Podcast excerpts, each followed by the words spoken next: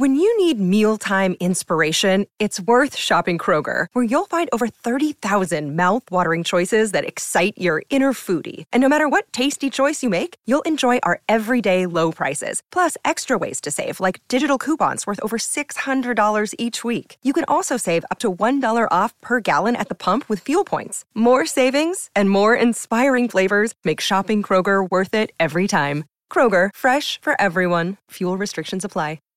Save big on brunch for mom, all in the Kroger app. Get half gallons of delicious Kroger milk for $1.29 each. Then get flavorful Tyson Natural Boneless Chicken Breasts for $2.49 a pound, all with your card and a digital coupon. Shop these deals at your local Kroger today, or tap the screen now to download the Kroger app to save big today. Kroger, fresh for everyone. Prices and product availability subject to change. Restrictions apply. See site for details.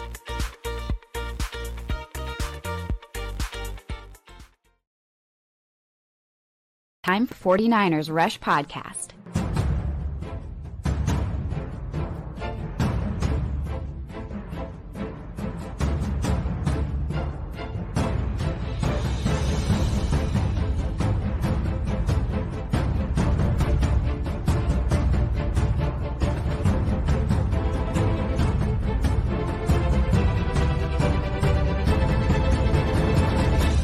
And here's your host, John Chapman.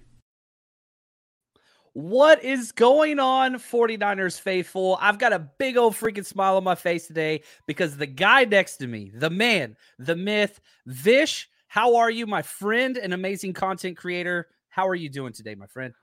Dude, I'm doing good. I got a big old smile on my face. Not just that I'm back here, but what an intro.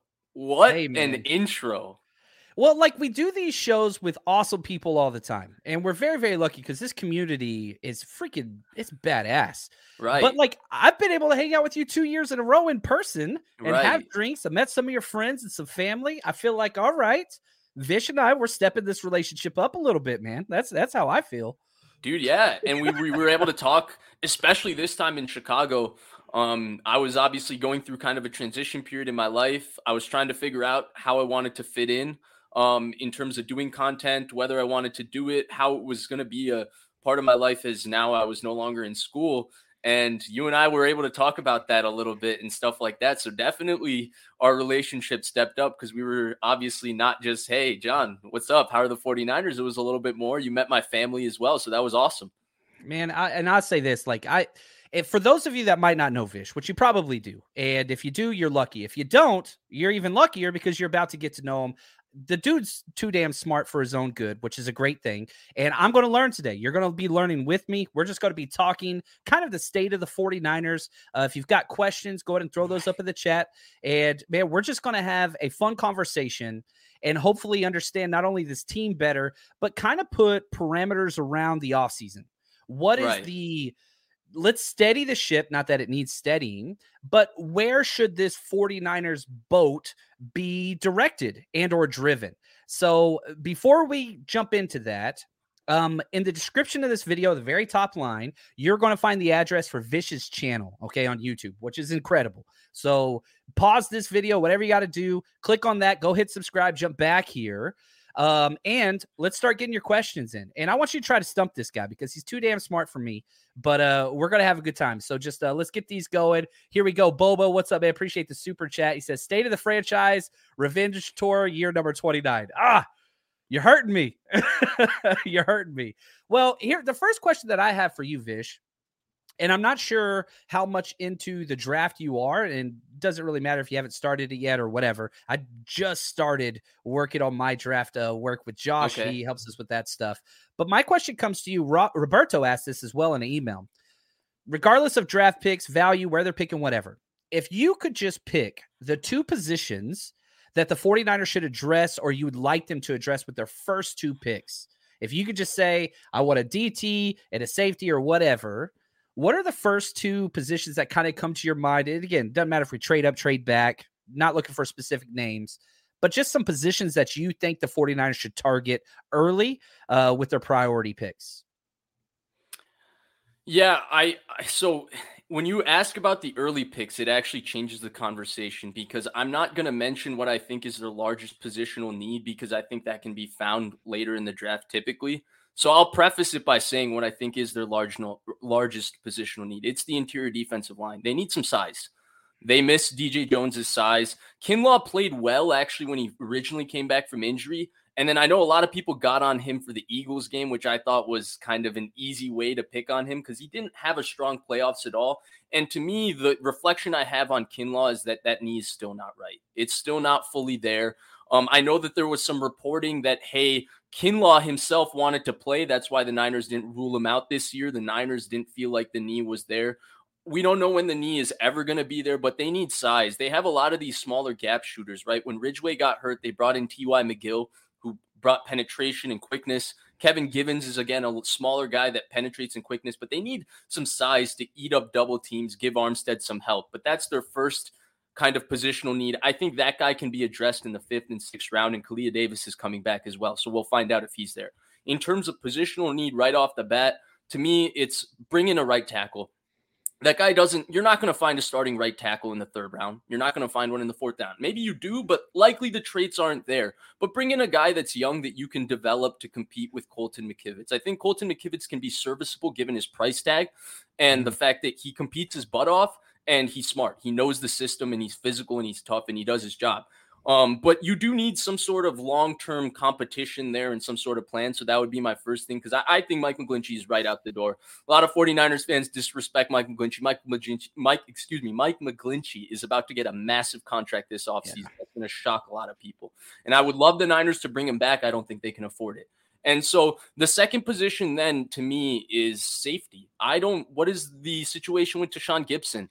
Jimmy Ward, to me, is out the door. I felt like he's been out the door from the beginning. He's said as much. I think the Nick spot Jimmy Ward is completely replaceable, because I think Moseley should be priority one in free agents coming back, and that leaves Womack and Lenore to kind of compete for the nickel spot. Both guys have shown the ability to do it. We'll find out this offseason. But it's find that safety next to Hufanga. I think, obviously, if you could bring Gipson back, it would be ideal, because he's kind of the perfect option for this defense. He's a veteran player who knows his job. He understands the pass game. He can play from the post. He's always in the right spot. He's not running anybody down now. As we saw, he couldn't run down Trent Sherfield, couldn't run down a few guys, but he does his job at a high level. But if you're unable to bring him back, there has to be some sort of replacement there. I don't think George Odom is that guy. I don't think Tarvarius Moore is that guy. There has to be a guy back there. And it won't be a one-for-one replacement of Gipson. You will likely draft a guy with better physical traits, but won't make up for the vast experience and knowledge that Gipson brought to the back end. But to me, that's the other position that you kind of need to find a starter as well.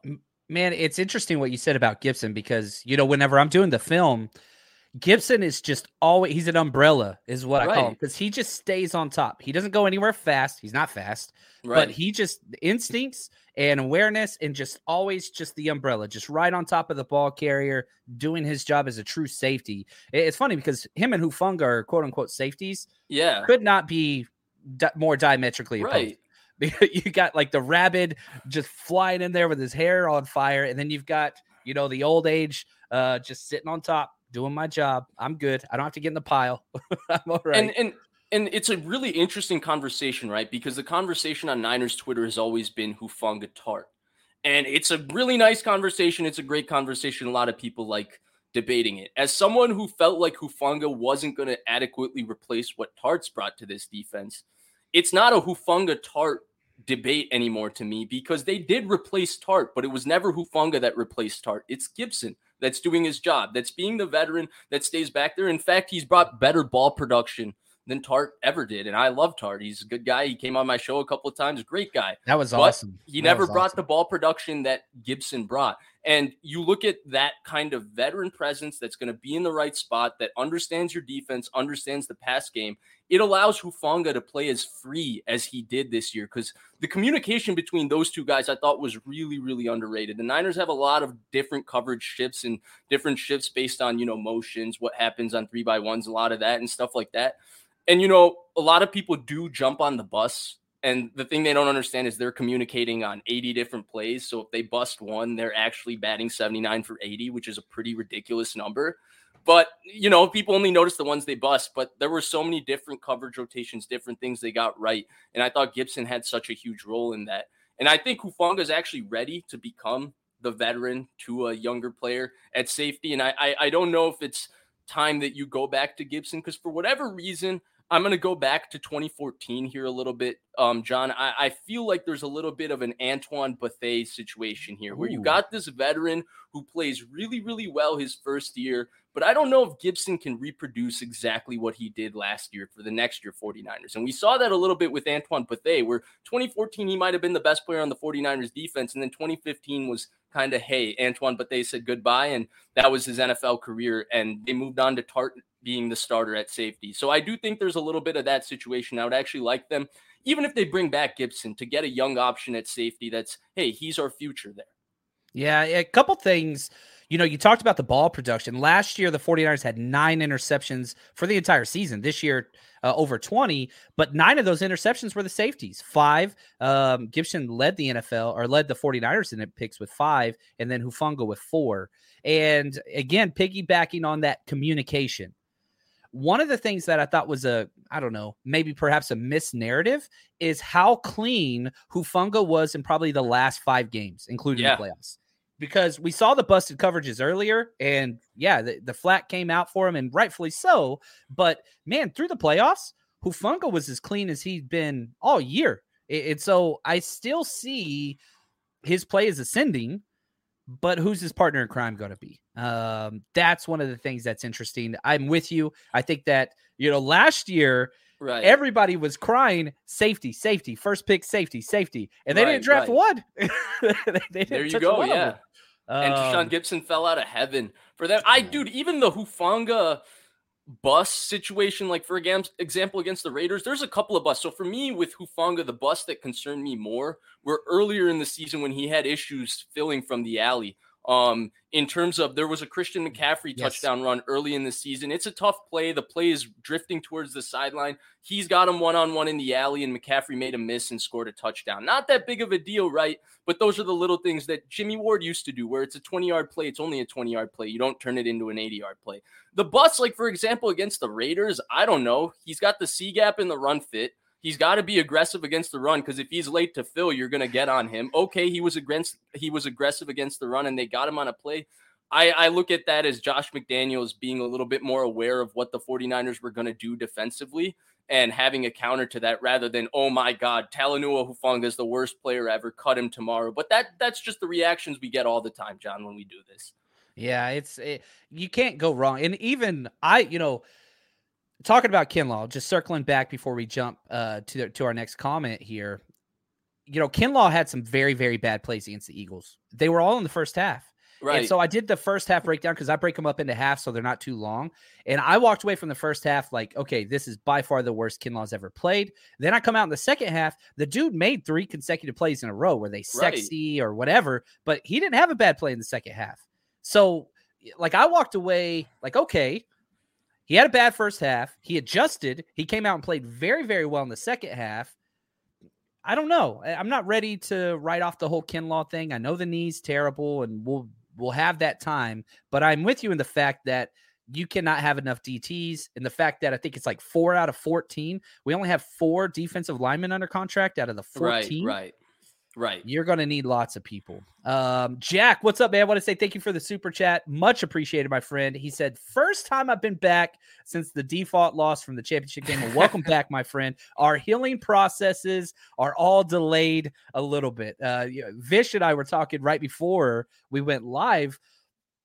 Man, this year wore on John Chapman just a little bit. I was a mess, man, but I'm getting back into it. Finally jump back into the tape. We did a football 101 series on Patreon today, Vish, just going over man versus zone, simple concepts, and just trying to literally start the ground up and what do we miss? How do we increase the fan experience? Things like that. But Jack, just want to say thank you, man. Welcome back, my friend. And man, always good to see you. I love how he called it default loss. That one made me laugh, but also hurt me a little bit. Yeah. Well, let's stick with the jokes here. David Lovelace, what 3 running backs will we choose with our 3rd round picks? So here's my question, because I'm starting to fill out my draft prospect list, and it's hard this year because we don't have a pick in probably the top 90. So, like, you've got to do a lot more in depth. There's a lot of good running backs in that third to fourth, fifth round. Do you think it's possible or probable that the Niners will go running back again? I don't know, in the top third, fourth, or fifth round. Do you think it's possible that they do that again? Yeah, because I think it is. Yeah, and I wouldn't. As long as they don't trade up for him, I won't disparage the pick. Ooh, so their very first pick in the third round, that Mayhew Sala comp pick, they take a running back right there. You're fine. It depends on who the back is, and if I've evaluated the back. Because, like, for example, I was asked the same exact question last year about Kenneth Walker, and I usually study all the guys that are projected to go early in the draft. It's not even an exercise that's 49ers specific. It's more just for me to spend time learning about prospects, and then being able to then talk about them, because at some point those prospects are the guys we're going to be talking about as we continue talking about the NFL. And I like to look back, well, what did I get wrong? How did I do this wrong? Whatever. But either way, like, people asked me, or Larry Kruger asked me specifically about Kenneth Walker at 61. And I said, I would 100% take him. Yeah. 100%. That's, to me, a top 15 running back. If we're talking about 10 years ago, if he was coming out in the draft, he went top 40, didn't he? Yeah. He was excellent this year. I think he went in the 4Ds. I don't know if he went top 40. I think Breece Hall went top 40. Oh, gotcha. And the funny thing is, like, he, what's it called? If it was the old style of rookie of the year voting, he would have been the rookie of the year because he got the most first place votes. But shout out to ranked choice voting for the win. James, what's up, James Willick? One of the show's producers. He says, "What's up? It's cool seeing Vish on here. Vish is the best, man. Go check out his stuff. Support him. Super chat this dude. He does a hell of a job." And we don't know when, but in the next week or two, I've got some family coming to town. Yes. I get to be on his channel, which is going to be a lot of fun. So that's going to be fun. Hopefully we're both a little bit further along on draft time, because I'm assuming that's what we're going to have to talk about. But look at the 49ers. To quote you, golly. Like, the 49ers, just give us, like, a daily dose of something that makes somebody upset, that makes us have to have a conversation about it. God bless this team. Well, I mean, just look at today. You had the Trey Lance interview with Quincy Avery, his old quarterback throwing coach, and you got a little bit of a glimpse with his arm got tired, which, you know, certain people wrote about arm fatigue, and this is going to be like a career concern. He got tired. And then he also talked about the trade to Nashville and how he sent up like an Instagram fingers across when Rand Carthon got hired. And I don't know. My DM, I love it when people reach out to me, and I love it when people ask me questions. It's like my favorite thing in the world. And people will always respond. Like, I respond to every email, DM, whatever I can. Like, that is very important to me. Somebody wants to talk football with me. That's crazy to me. I want to take, time to do that. However, whenever I get 15 Debo getting traded to New England emails in a row, like, my hair goes gray, Vish. Like, you don't have this problem yet. It's aging me a little bit. You know what I mean?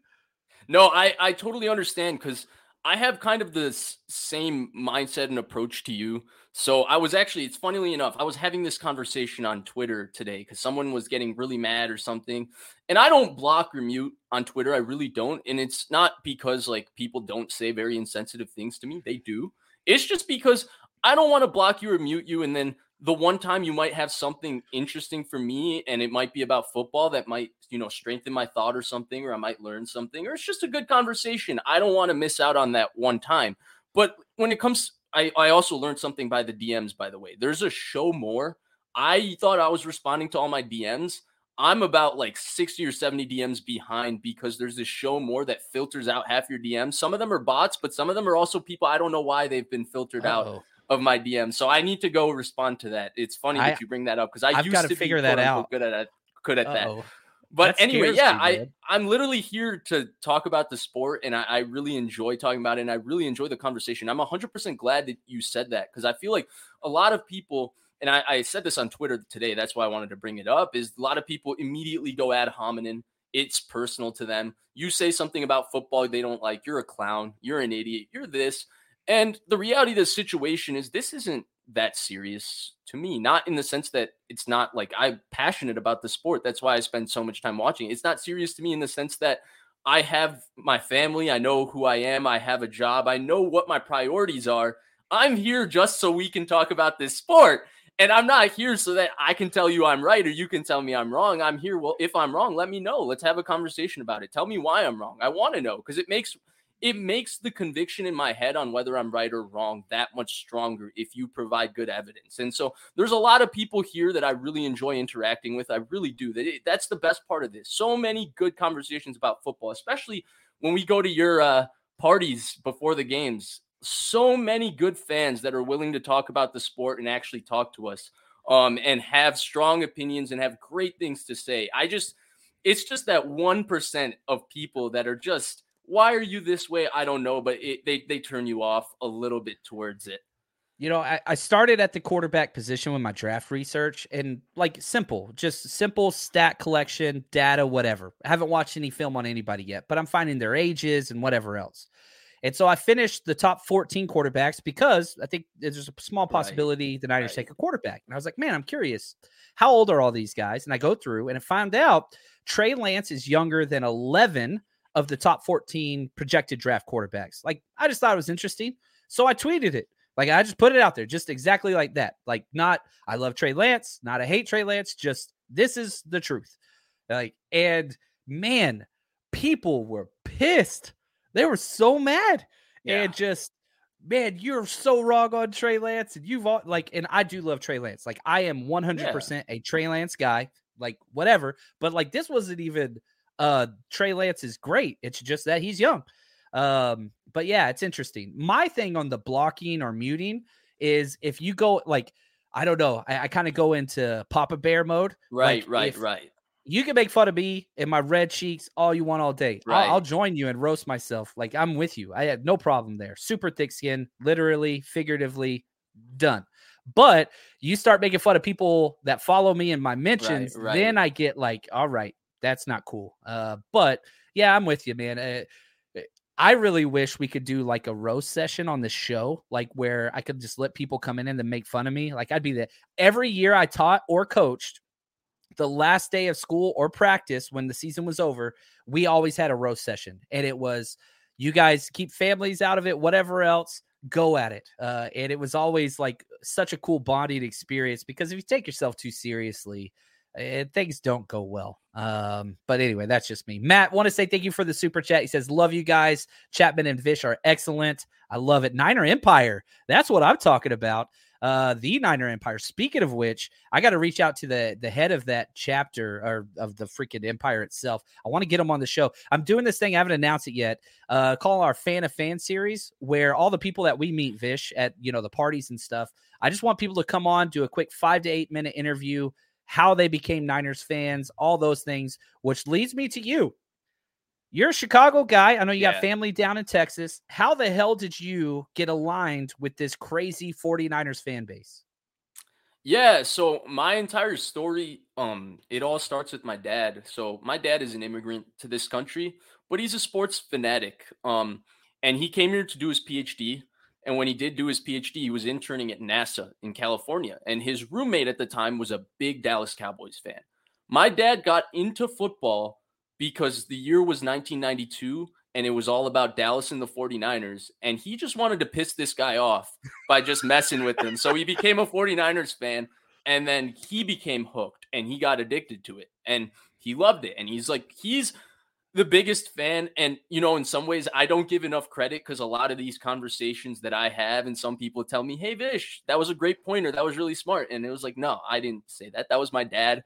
We had a good conversation and he made a great point, and he doesn't care to do this on any platform. So I'm out here stealing it. So it all starts with my dad. He's a big fan.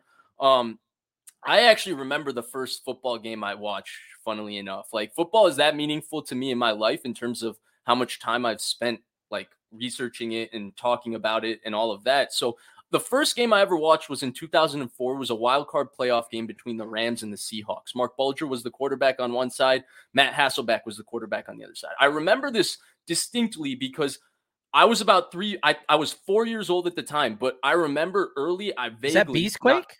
No. That was 2011. Oh, Beastquake was 2011. Or 2010. 2010 was Beastquake. But This, I remember this because me and my sister used to get mad when our dad would kick us off the TV because he would want to watch football. He'd be like, why are you always watching this football? And that was the first time I told my dad, instead of getting mad, like, can I watch this with you? And there I became hooked. And me and my dad, I was so happy when they drafted Alex Smith. And I've been watching every single game since then. I've been talking about it. I used to be a little party trick for my dad when we used to go out because I would have, you know, all the passing yards for every quarterback memorized, all their touchdowns, every stat, what their stats were in this game, whatever. And I could just spout them out on cue. Pissed off a lot of people early in school because I would just be, you know, running my mouth way too much talking about this and talking about that. But that's kind of where I started. I've always been passionate about it. I've always been passionate about talking about the 49ers. And then kind of as things grew and transitioned, I found a greater interest in the sport itself. And so for me, you know, this talking and doing this in a medium has been very cool and a cool experience. But even before that, this is the story of the one. As a maintenance engineer, he hears things differently. To the untrained ear, everything on his shop floor might sound fine, but he can hear gears grinding or a belt slipping. So he steps in to fix the problem at hand before it gets out of hand. And he knows Granger's got the right product he needs to get the job done, which is music to his ears. Call, click Grainger.com, or just stop by. Grainger, for the ones who get it done.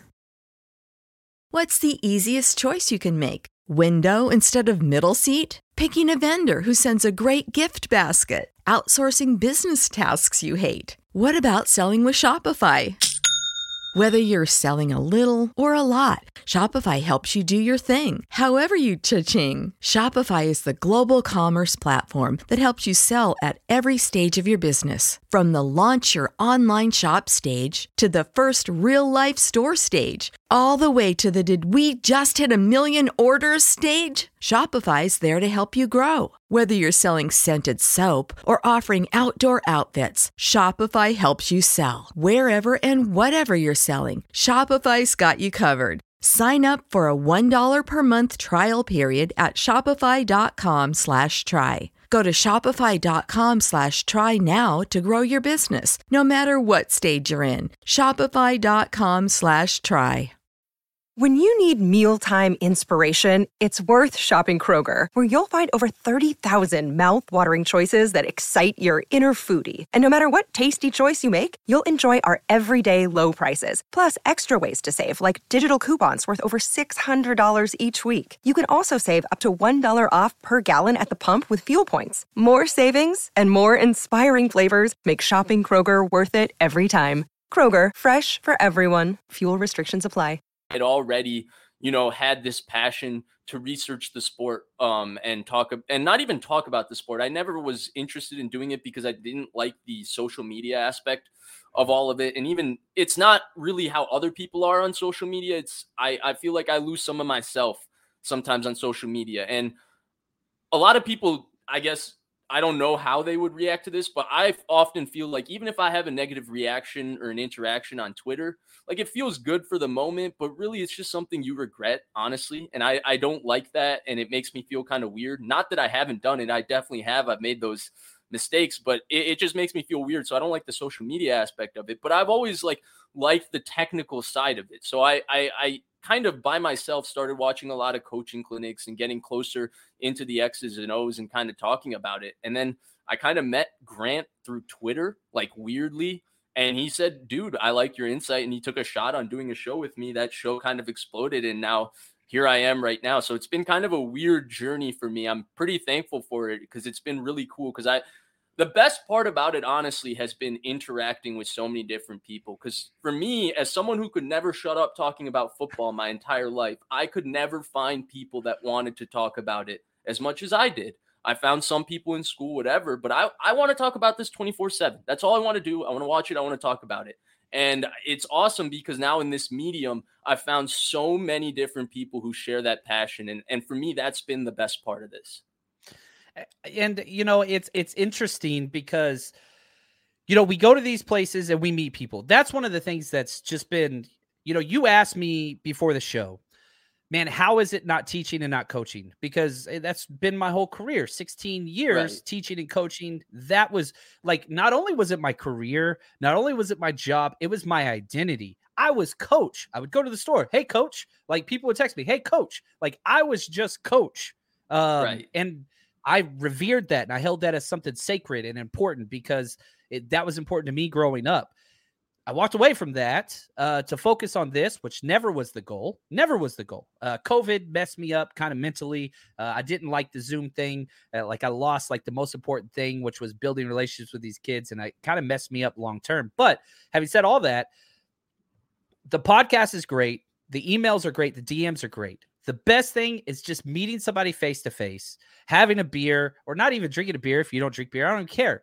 Tailgate, fans, and just learning stories and building people and relationships and community. And so, you know, back to circle around, you asked me, how has it been not teaching and coaching? It's been different, but the trips and the relationships have totally filled whatever that was. It's a different aspect because it's not so much a mentoring. Right. It's much more of a just hang out friend base, but right. It's been good. It's been really, really good. And shout out to Kilted Niner fan. Oh my gosh. I love this dude, man. He's always showing up and always positive. Yeah. Well, again, talk about meeting people. You know, Kilted Niner fan. Uh-oh, I lost it. Where'd it go? My bad. See, another thing Vish talked to me. He finally got me to join this crazy thing we got here. Yeah, StreamYard. And now I can't find the stinking comment, and I apologize. So I'm just going to read it out loud. Oh, I see it. Kilted Niner fan says, Niners really need to shore up the offensive line. That was the difference between Niners and KC. The Eagles were unable to get to Mahomes, whereas they were all over Brock. It was weird. You know, a lot of that had to do with the field, but at the same time, yeah, 49ers offensive line was up and down, not very consistent. My question to you is, and again, thank you, Kilted Niner fan, for the super chat and the question. What's your assessment and how do you handle, you already spoke about probably need to move on from McGlinchey because he's too pricey. How do you handle the offensive line? If you were the GM, what are some of your thoughts with personnel, draft, or free agency? Yeah, and so to me, the most interesting part about the offensive line is kind of what happens with Jake Brendel, right? He's still a free agent. I think coming back here makes the most sense because he's likely going to start again. The Niners do have a need, and he fits. He fits the system. It kind of works for him. Like, he's finally a starter, but I don't know. And the Niners cap situation is not necessarily the kind of situation where if somebody gives Jake Brendel a big contract because they need a center and there aren't that many centers available, the Niners can just go and match and make sure they bring him back. And so that would change the entire details. But if they're able to bring Brendel back and if they're able to find some level of serviceability at right tackle, I'm not as concerned as other people, John. I for whatever reason, the Niners offensive line just turns into this enormous conversation every single year. Anytime the quarterback gets hit, it's on the offensive line. Anytime anything happens, it's on the offensive line. And they're not the best unit in the world, John, but I watch every team as much as I can in a given week. I would say it's easily a top 10 unit in football in the offensive line position. The offensive line position by far in the modern NFL is one of the worst positions. I mean, Philly had one of the best offensive lines I've seen in maybe 10 years, but besides them, every offensive line has had its issues. In fact, the Kansas City O-line that everybody is now just going on and on and on about, Zeus Brown was horrible this year, and Wiley was horrible this year. Both tackles were terrible, and we wouldn't know a thing because the quarterback is that special and the interior O-line is good. But the modern NFL has turned into this situation where everybody has two good pass rushers, and most teams don't even have two good offensive linemen. What are you going to do? Protection is hard. That's why even with the best offensive line ever, Hurts was hurt in the Super Bowl. That's why even with the number one pass block win rate offensive line, Mahomes was hurt in the Super Bowl. It's tough. Protecting these guys is tough. Evaluating them is tough because they run two run plays in college. They're usually overpowering everybody in front of them. The strength discrepancy is massive. They don't do a lot of different pass protection, so there's a massive learning curve mentally along with physically. It's a very, very difficult position. I don't just see there being a Band-Aid solution here, John, and I don't know if the issue has been – I think the issue has been slightly exacerbated here on where it is relative to the rest of the league. It's interesting because, like, if you just look at the NFC West, right, four teams, there were 11 quarterback injuries, 11, just in the NFC West. The only team that didn't have an injury were the Seahawks with Geno, but this year was bad. But it wasn't just the 49ers. And, you know, Sid, she says, you know, we got cooked by Philly, though. And I would say, you know, I don't know, because we only saw our quarterback for one series. Right. And so whenever Josh Johnson came in, it was just bad, period. And even his concussion wasn't against the O-line. It wasn't. And so it's rough. And I understand the headlines because you see, why do the quarterbacks keep getting hurt? Again, Jimmy didn't get hurt because of the offensive line. That was a free rusher. They brought six against five-man protection, and Jimmy's got to throw the ball away. That wasn't on him. Trey, run it up the middle. Not on the old line. Whatever. Brock, not against the offensive line. That was against the tight end. And Josh Johnson, not against the old line. That was against just blitzer off the edge, a free blitzer. So I don't know. It's rough, but I am with you, and with everybody, it does need to improve. I'm not sure the best way to tackle that without a first or second round pick. To me, honestly, John, the way I see offensive lines improving in the modern NFL is if you can get a quarterback that can mitigate some of your protection problems. Best example is the Rams.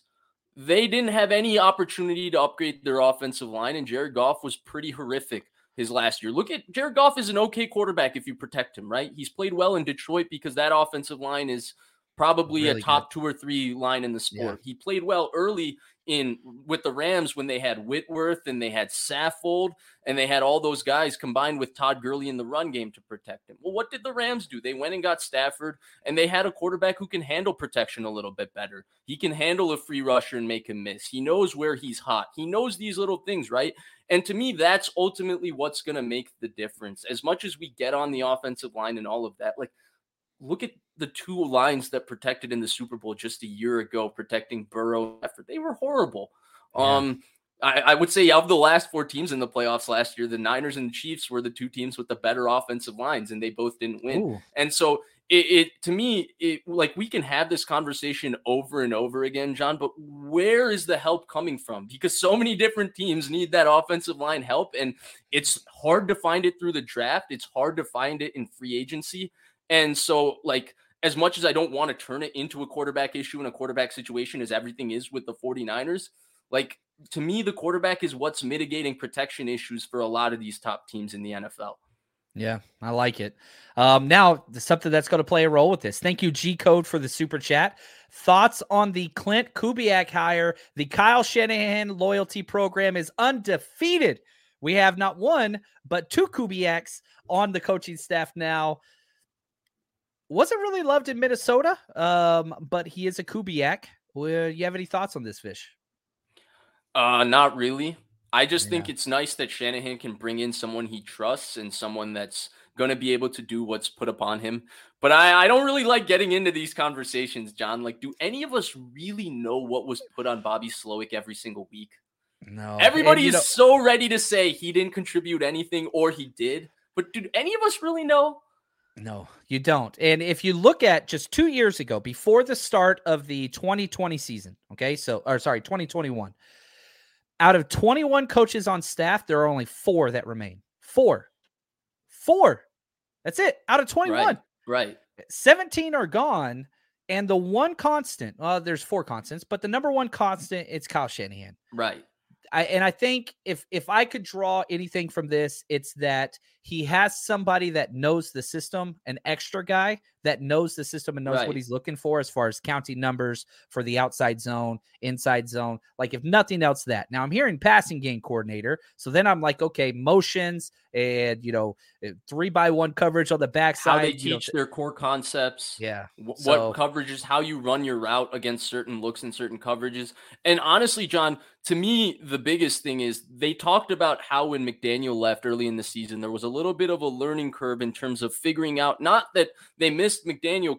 They did, but obviously Shanahan has shown that one of the best things he does is teach and coaches and allow them to be able to deliver a consistent piece of messaging and allow his players to get the message that he wants. He does all of those things at an exceptional level, but they talked about how McDaniel was good with the Excel, and they had to kind of figure out on the fly who could do those things to replace him. The one thing about the comfortability here is at least, you know, Shanahan knows what the guy can do and what exactly they can put on him. So there's not that adjustment period that there might have been at the beginning of this year. Man, that'd be nice. I mean, the 49ers finished strong all the time, seems like. Right. And they've had one year with Kyle Shanahan, 2019, where they just came out firing, you know, 9 straight wins. Man, you put some of that together. 13-4. I'd take 13-4 every year. I'm very, very happy with the results as far as the season goes. But, yeah, you could get a little scary if you start fresh or start hot. Corey, so I have a new theory on the slow start that I don't think anybody has touched on, and it kind of came to me earlier this week. To me, the best way I can kind of put the slow start together is just that so much of what Shanahan does is he puts stresses on defenses by understanding how they're trying to defend them and what exactly their plan is to stop them. And then once he knows your plan, it's game over because he knows your defense better than you know your defense. And I think earlier in the season, what happens is Shanahan makes these adjustments and comes up with stuff in midseason that ultimately works. And teams go back to the drawing board and they play the 49ers a little differently. They play certain fronts a little differently. They play coverages a little differently. And I think the reason that slow start actually exists, John, is that it just takes Shanahan a couple weeks to understand, okay, now this is how they're playing me this year. Okay, let me adjust to the adjustment.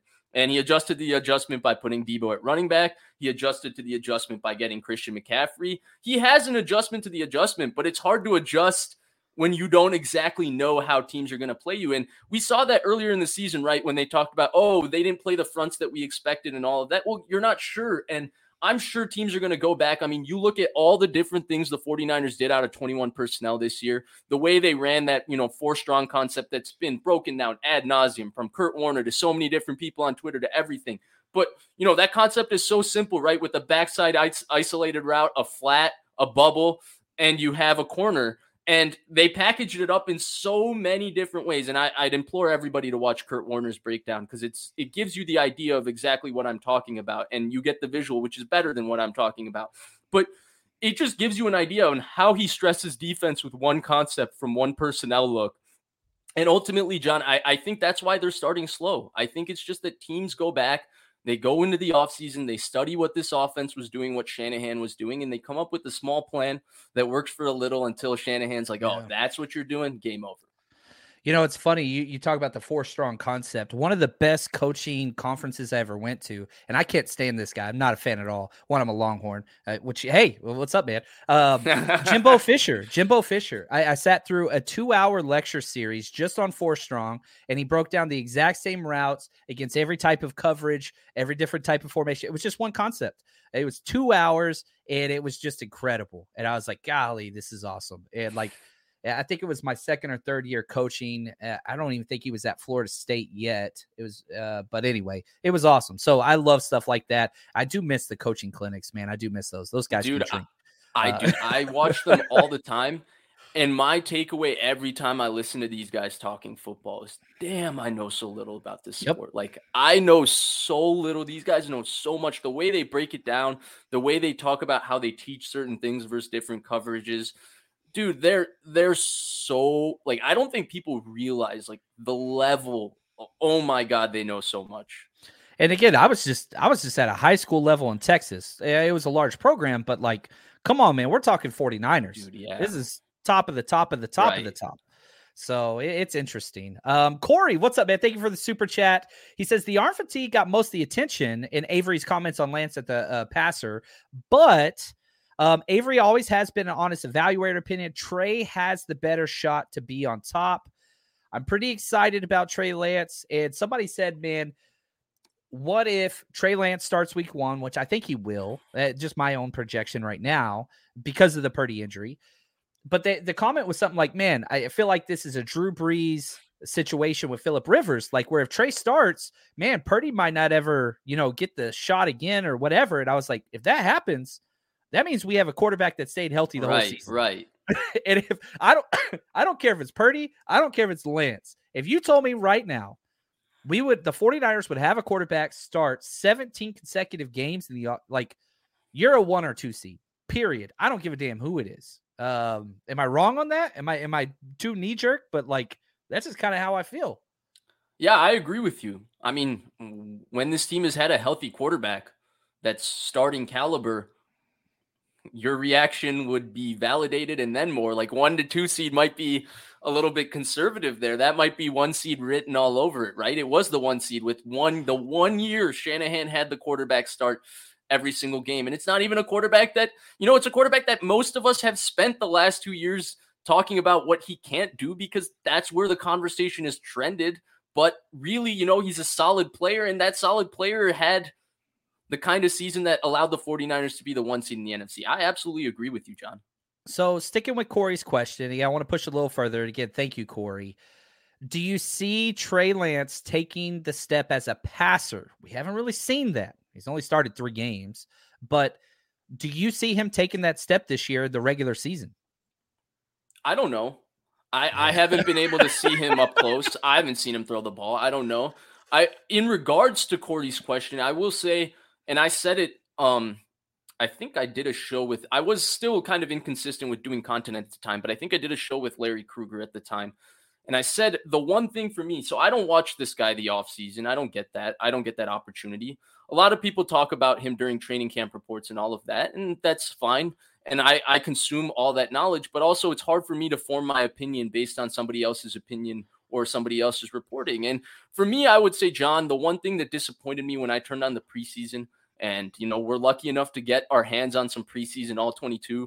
And when I turned it on, I felt like a lot of the mistakes that I sensed, and now it's hard to even call these things mistakes because, you know, if he fixes the mistake 1 week and 3 weeks later, he's not making the mistake. It's not a mistake anymore, but we never get the opportunity to see 3 games later. So what we're dealing with is right now, I felt like the hesitation, some of the inaccuracy, some of just how deliberate he was in the pocket in terms of, okay, it's not there. Now let me look down at the rush. Okay, now I have to move out of the pocket. How it was like a tick slower just because it felt like he was thinking and then doing it rather than just doing it. I felt like all those issues from the year before seemed pretty consistent. And my question was like, what happened during the year and during the offseason? I remember somebody asked Shanahan along those lines, and he said, you only get better by playing. And that's where I was completely perplexed by how that entire situation is handled. I still am in a lot of ways. I would trust if Quincy Avery thinks he's going to get better. Sure, that's definitely a possibility, but we'll find out. We'll get to watch him this preseason. Hopefully, fingers crossed, he's healthy. He gets to go through a full offseason. He gets to do his thing, and we'll get to find out. Yeah, I love it. I love it. Still looking. Thank you so much for the super chat. Appreciate it. He says, what's up, Chapman? Glad to hear this talk tonight. Always a pleasure, Vish. Nice to hear from you. I love it, man. And he says he totally agrees about social media. It does weird things. I love this. Shout out to the old SNL sketch. I got a 49ers fever, and the only prescription is more Chapman. I need more cowbell, baby. Christopher Walken is a legend. Absolutely love that man. He says, this is great football chat, Celestial. More A-plus content from Johnny Chapman. I haven't heard Johnny in a while. Bring it. Big Papa, love the knowledge. This is awesome. So as we draw this to a close, I want to turn the conversation back to you, Vish. How can you let us know some stuff maybe you have coming up? Where can they find you? Where can they follow you? Where can they support you? This is a great show, and everybody that's watching or listening, follow these directions. Go Vish. Yeah, so you can find me on Twitter at Vish Kamaran. I like talking football on there. Sometimes I tweet a lot. Sometimes I don't tweet. It just kind of depends on my mood, whether I'm on there a lot. But, yeah, you can also find me on YouTube. Same thing at Vish Kamaran. I'm actually upping my streaming schedule a little bit. I found kind of a rhythm on how I want to do this. Coming up, I have John Chapman, the one and only, coming up. We just have to figure out, you know, what's the logistics of that. And then I have a few other streams planned, and I'm actually looking to shift my content a little bit during draft time, particularly because I think some of the talk has become a little tedious. and healthy for me surrounding the 49ers, where, you know, if you say something about Brock Purdy, you hate Trey Lance. And if you say something about Trey Lance, you hate Brock Purdy. Or if I say, hey, I like Brock Purdy, I think he played better than any 49ers quarterback I've ever seen through 5 games. But to me, that doesn't mean he's a long-term guy. Like, he's got to come back from his injury and continue to maintain this level. Oh, my God, you hate Brock Purdy. So some of that has been a little bit nuance irritating. Is dead in today's society. Oh, sadly. Yeah. Oh, my God. It's been a little bit irritating to deal with. So I am shifting my content in the sense that I will be talking about little more broader topics during draft time. I don't know if people are as interested, especially because the 49ers are kind of not really a conversation during draft time because they don't have a first or second round pick. But I will be, you know, shifting to slightly broader topics, not getting too far away. Still will be talking Niners and everything, but, you know, a little bit more just, hey, so for example, I'm watching Will Levis right now. First quarterback, first player I'm watching. Let's talk a little bit about Levis. Let's talk a little bit about Stroud, Young, all these different guys. That's the plan for now, John. But as you know, sometimes, as Mike Tyson once said, everybody has a plan until you get punched. So I'll find out when there's 2 views on the video and all of that. As much as I don't do this for the views, the views do mean something. And so I will shift my content based on that. It's weird how it goes, man. But I just got to say, I just hope you keep creating. It's a better place when you create. So thank you. I appreciate it. Thank you for your time. And I look forward to being on your show later on. And, man, 49ers don't play Chicago. So dude, I know. I got a job now though, so I got no excuse to not get myself out to some other game somewhere there. I know where I can go if I find that game. I don't know if you're going to be out there for training camp. I'm kind of considering taking. I am also considering. Yeah, dude, is it just so that you can see this in person yourself? Nothing else. Yeah. I mean, that's why pretty not? Much all I want to see. That's pretty much all I want to see. I'm so sick of having to deal with the conflicting reports from 5 different people who I completely respect, but I'm unable to figure out what exactly is going on. Let me just go watch this for myself. I'll form my opinion. I don't even have to talk about it or, you know, do the old where everybody runs to their content right after so they can get it out first. So that's kind of the prevailing narrative before the disagreements come out. I don't care about that. I just want to see this kind of in person, get a feel for it. I want to see, get a feel.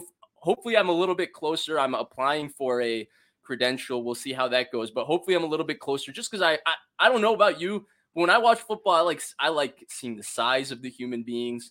I like seeing the body language, all these different things I like watching. And you don't really get that experience unless you're there. Like when you get to see Trent Williams in a game and you see the way he is, the fact that he's that big of a human being and he wears that weight more naturally than I wear my weight. Like, oh my God. Like, okay. Like I understand now. I understand that you have a different DNA than me. That's why you're doing this. That's why you're that. And I get it. And I love that. So I'm hoping to get out there. Dude, I love it, man. And we're going to find a way, man. We'll find a way to 100%. Hang out and have another drink together. But Vish, thank you again. Thank you everybody at home. And man, go check out his channel right now. Click the link in the description of this video, podcast, wherever. Go subscribe, and we'll be over there in a week or so. And until next time, thank you, everybody. Stay strong, faithful.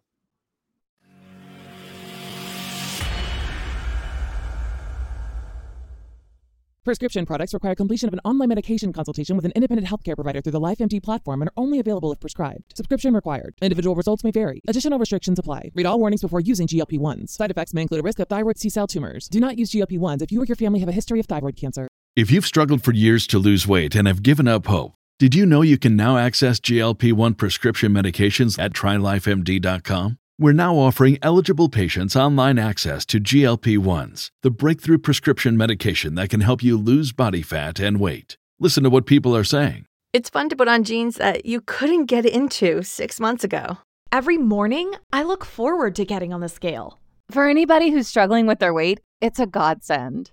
And here's the best part. Your insurance may cover 100% of the cost of your medication. So go to TryLifeMD.com to have your eligibility checked right now. Get started today at TryLifeMD.com. That's TryLifeMD.com.